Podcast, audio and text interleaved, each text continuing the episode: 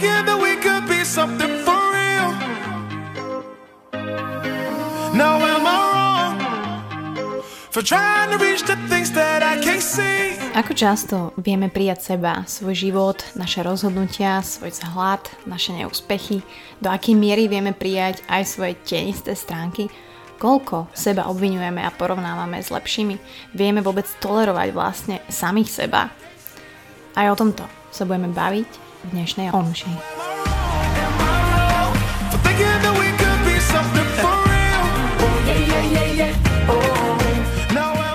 Krásne dobré ráno, Slovensko aj Čechy, po prípade aj nejaké zahraničie, ktoré pravdepodobne nerozumie slovenčine a čomu tu hovorím, ale teda vítam vás opäť v nedelnej omši za mikrofónom v kuchyni a slečna Bucková. Opäť, tentokrát som tu sama. Tentokrát dúfam, že ste nemuseli nejako rozbito vstávať, pretože ste, a menil sa čas z druhej hodiny na tretiu, to znamená, že sme si posúvali trošku tie ručičky. To znamená, že pospíme si o hodinku kratšie, ale zase máme čas na iné veci. Takže som veľmi rada, že zotrvávate v tradíciách nedelných, keď už kostoly máme zavreté, tak verím, že takto šírime nejaké poznatky, nejaké myšlienky a nejaké také názory, s ktorými verím, že sa stotožníte a môžeme ich potom prebrať neskôr. Každopádne táto zmena času sa nebude týkať a od roku 2021 sa má skončiť. Rozhodol o tom v Lani Európsky parlament, takže Uh, žiadna panika, žiaden stres. Verím, že sa teraz pekne usadíte. Verím, že si ma zoberiete do sluchátok. Verím, že ak pôjdete na prechádzku, budete dodržiavať potrebnú vzdialenosť a naozaj budete zodpovední. A že aj dnešná téma a vaše otázky, ktoré ste mi posielali a ja na ne skúsim odpovedať, vás zaujmú, možno inšpirujú, možno vám dajú šťastie odpoveď na to, čo hľadáte.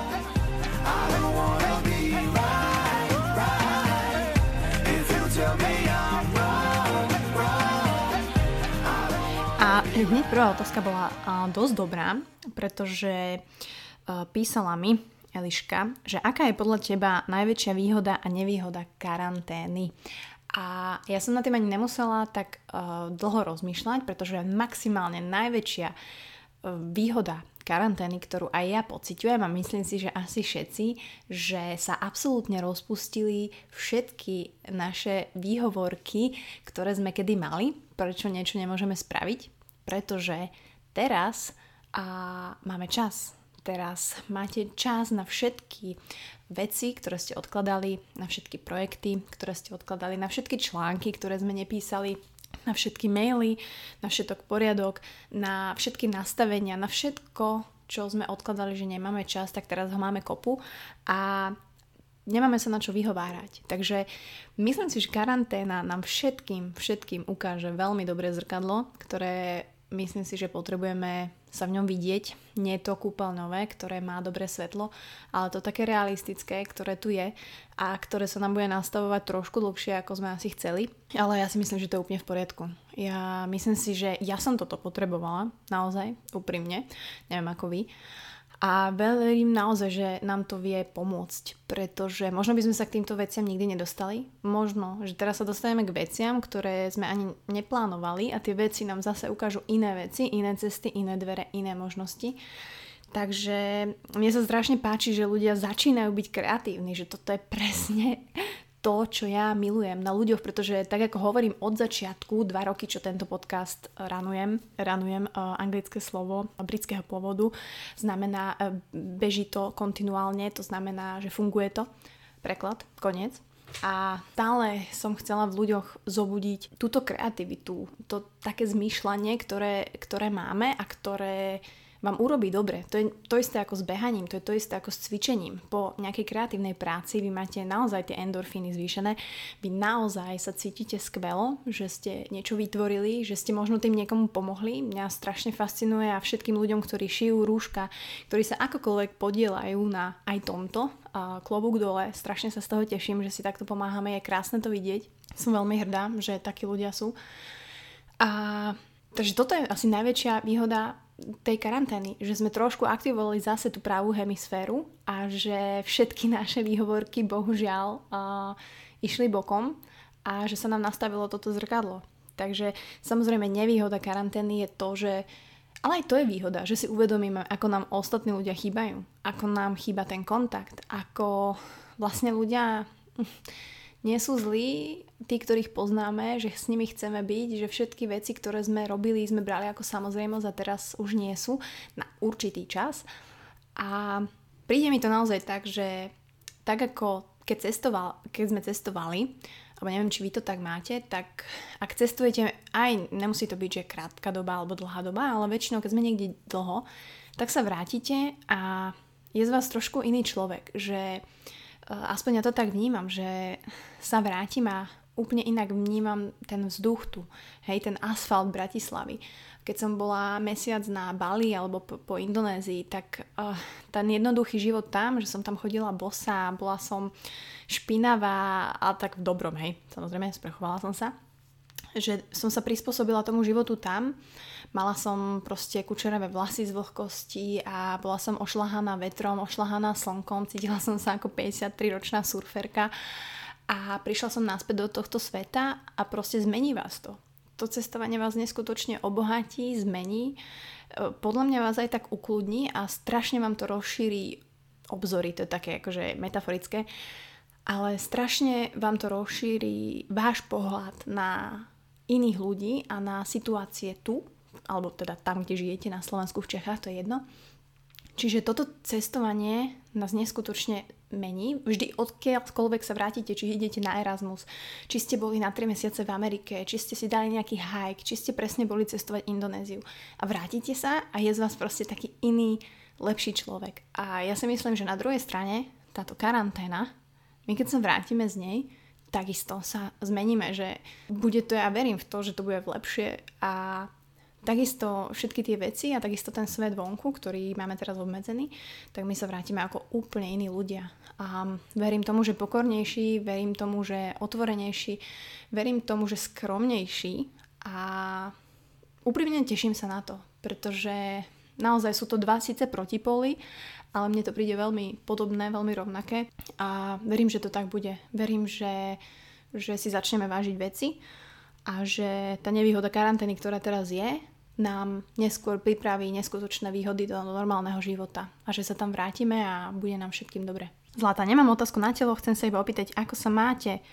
Ďakujem pekne. Nikol sa pýta tiež, ako vám ide učenie. To be honest, akože toto vám musím povedať, kavalír sa normálne na tajňačku začal učiť tú španielčinu bezo mňa, lebo nehovorím, že teraz, že ja nemám na to čas, ale, ale náš time um, manažment nebol rovnaký, ale stále sa s ním chcem učiť, len, len je to také, že ideme iným tempom, takže skôr to vidím tak, že cez ten program online pôjdeme každý sám a potom sa nejako, že v kuchyni stretneme a poklabosíme si po španielsky. Takisto plánujeme papieriky na, ja neviem, po kuchyni po obývačke budeme si značiť vlastne slova španielské, ja neviem, že toto je sír, alebo neviem, los picos a tak, takže bude to taká škola hrov, Každopádne si myslím, že sa to rozjede viacej, keď sa presťahujeme, pretože sa stiahujeme do nového bytiku in 3 days, teda ďalší týždeň. Dúfam, že sa to všetko podarí tak, ako má. Takže eso que me dices con los ojos, eso que me pone locos, que ne busca mezquinos. Um, fú. Aké tri veci, situácie, vlastnosti si na seba najviac pyšná? Toto je veľmi ťažké toto je veľmi ťažké hodnotiť, pretože ja tu hoci čo poviem, tak uh, vlastne aj kavalír, ktorý so mnou žije, ma určite vníma inak. Uh, určite vidí po tých troch rokoch, ako som spolu, že nie je to so mnou medlízať.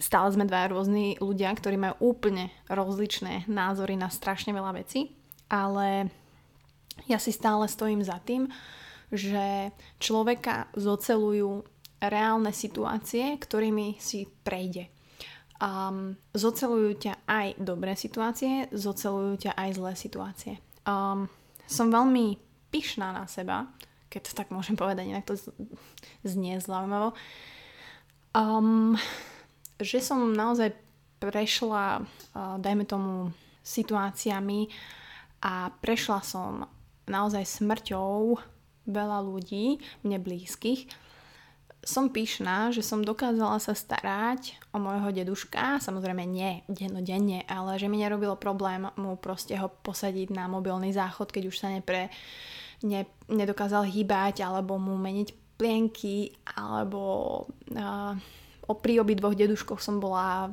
hodinu pred ich smrťou a držala ich za ruku. A som pyšná na to, že som to zvládla a že ma to urobilo človekom, ktorým som dnes. Pretože myslím si, že ľudia veľmi zabudajú na to, že nie sú nesmrteľní. Nehovorím len na momentálnu situáciu, ale celkovo. A že naozaj si nevážime to zdravie. Nie je zdravie len chodiť do posilovne, nie je zdravie len je zdravo. Zdravie znamená aj sledovať si váš krvný tlak, nefajčiť a neopíjať sa každú sobotu, piatok a nechať to telo zbavovať sa tých toxínov ďalšiu nedelu a vlastne nič produktívne neurobiť. Samozrejme sledovať si príjem kofeínu, takisto milujem kávu, um, ale milujem takisto Monster a iné nápoje, ale takisto viem, že prehnaná dávka nie je dobrá. Čiže som možno pyšná na to, že som si dokázala vybudovať ten taký um, ktorým dokážem vnímať každú jednu situáciu.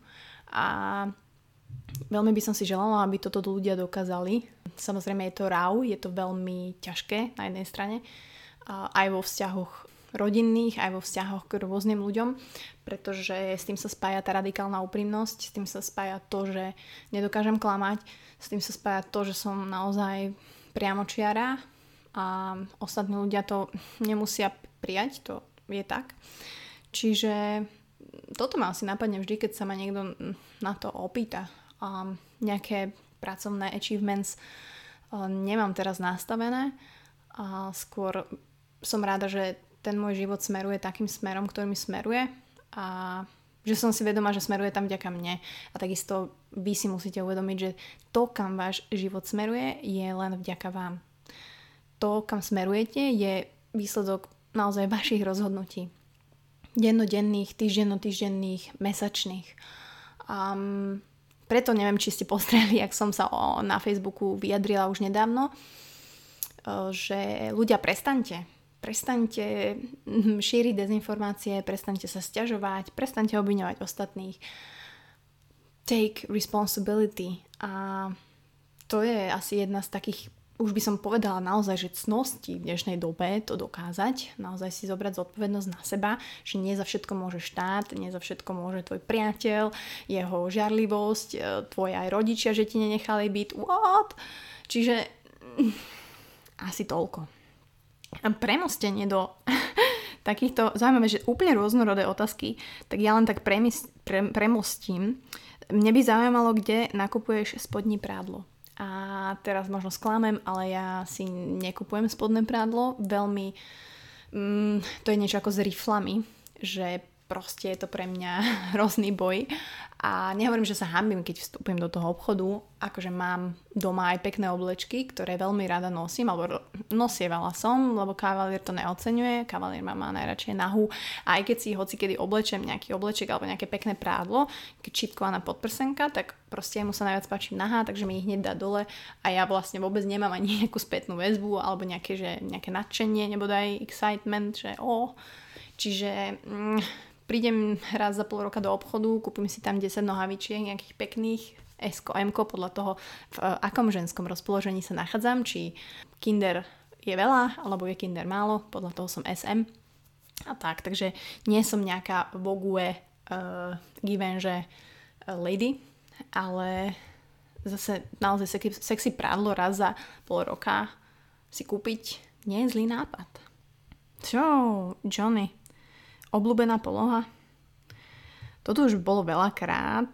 Toto už bolo veľakrát. I akože to be honest, alebo byť úprimný v preklade redakcie slovenskej.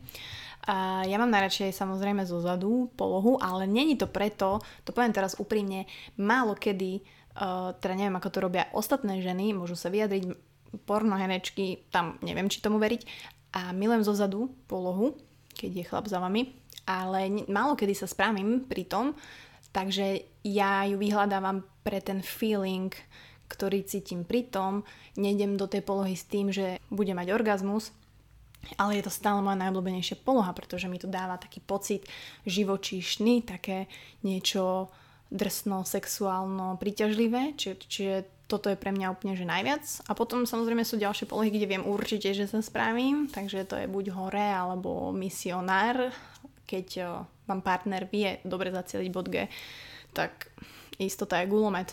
Takže, takže tak.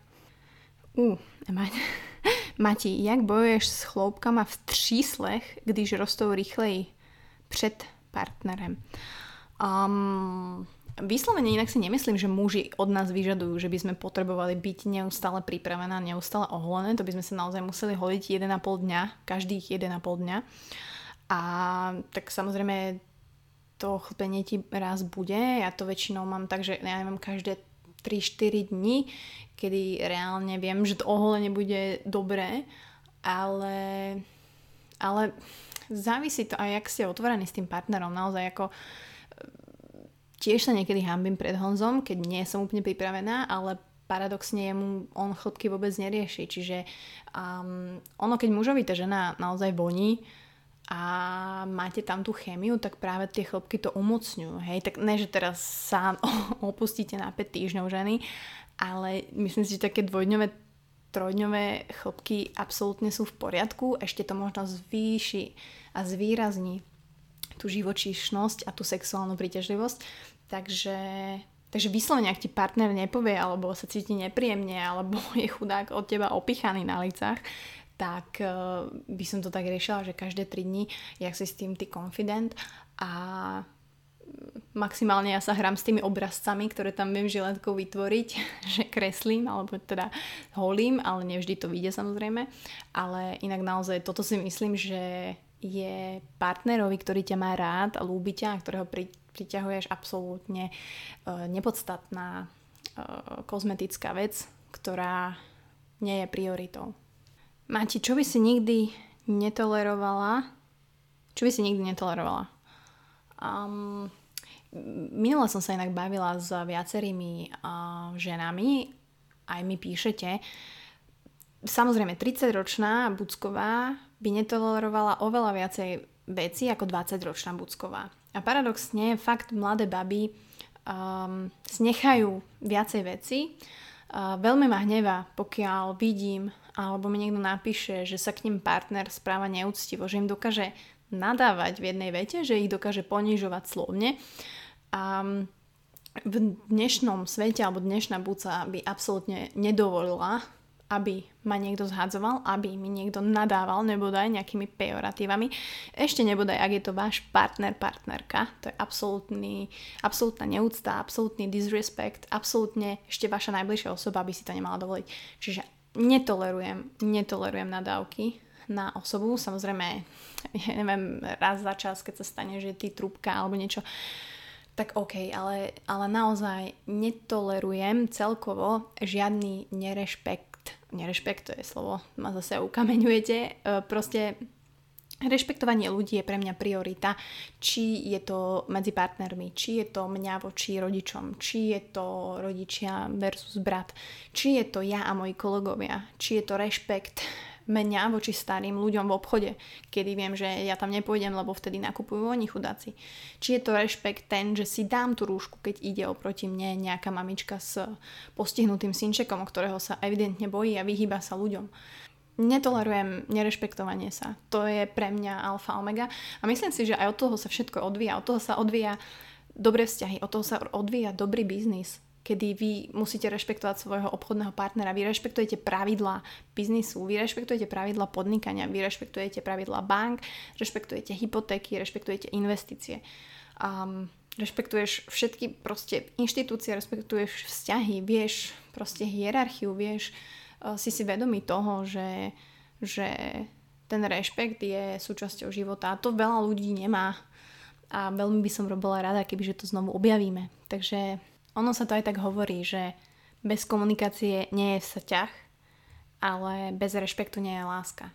A tú lásku si vysvetlíte po, po svojom, to je láska teba, tvojho partnera, vás a tvojho milenca, to je láska k rodičom, to je, to je láska k zvieratám, to je láska k vašim kolegom, to je láska k pracovníkom, to je láska k, a rešpekt k k ľuďom bezdomová z notabene, že im dáte tie peňažky.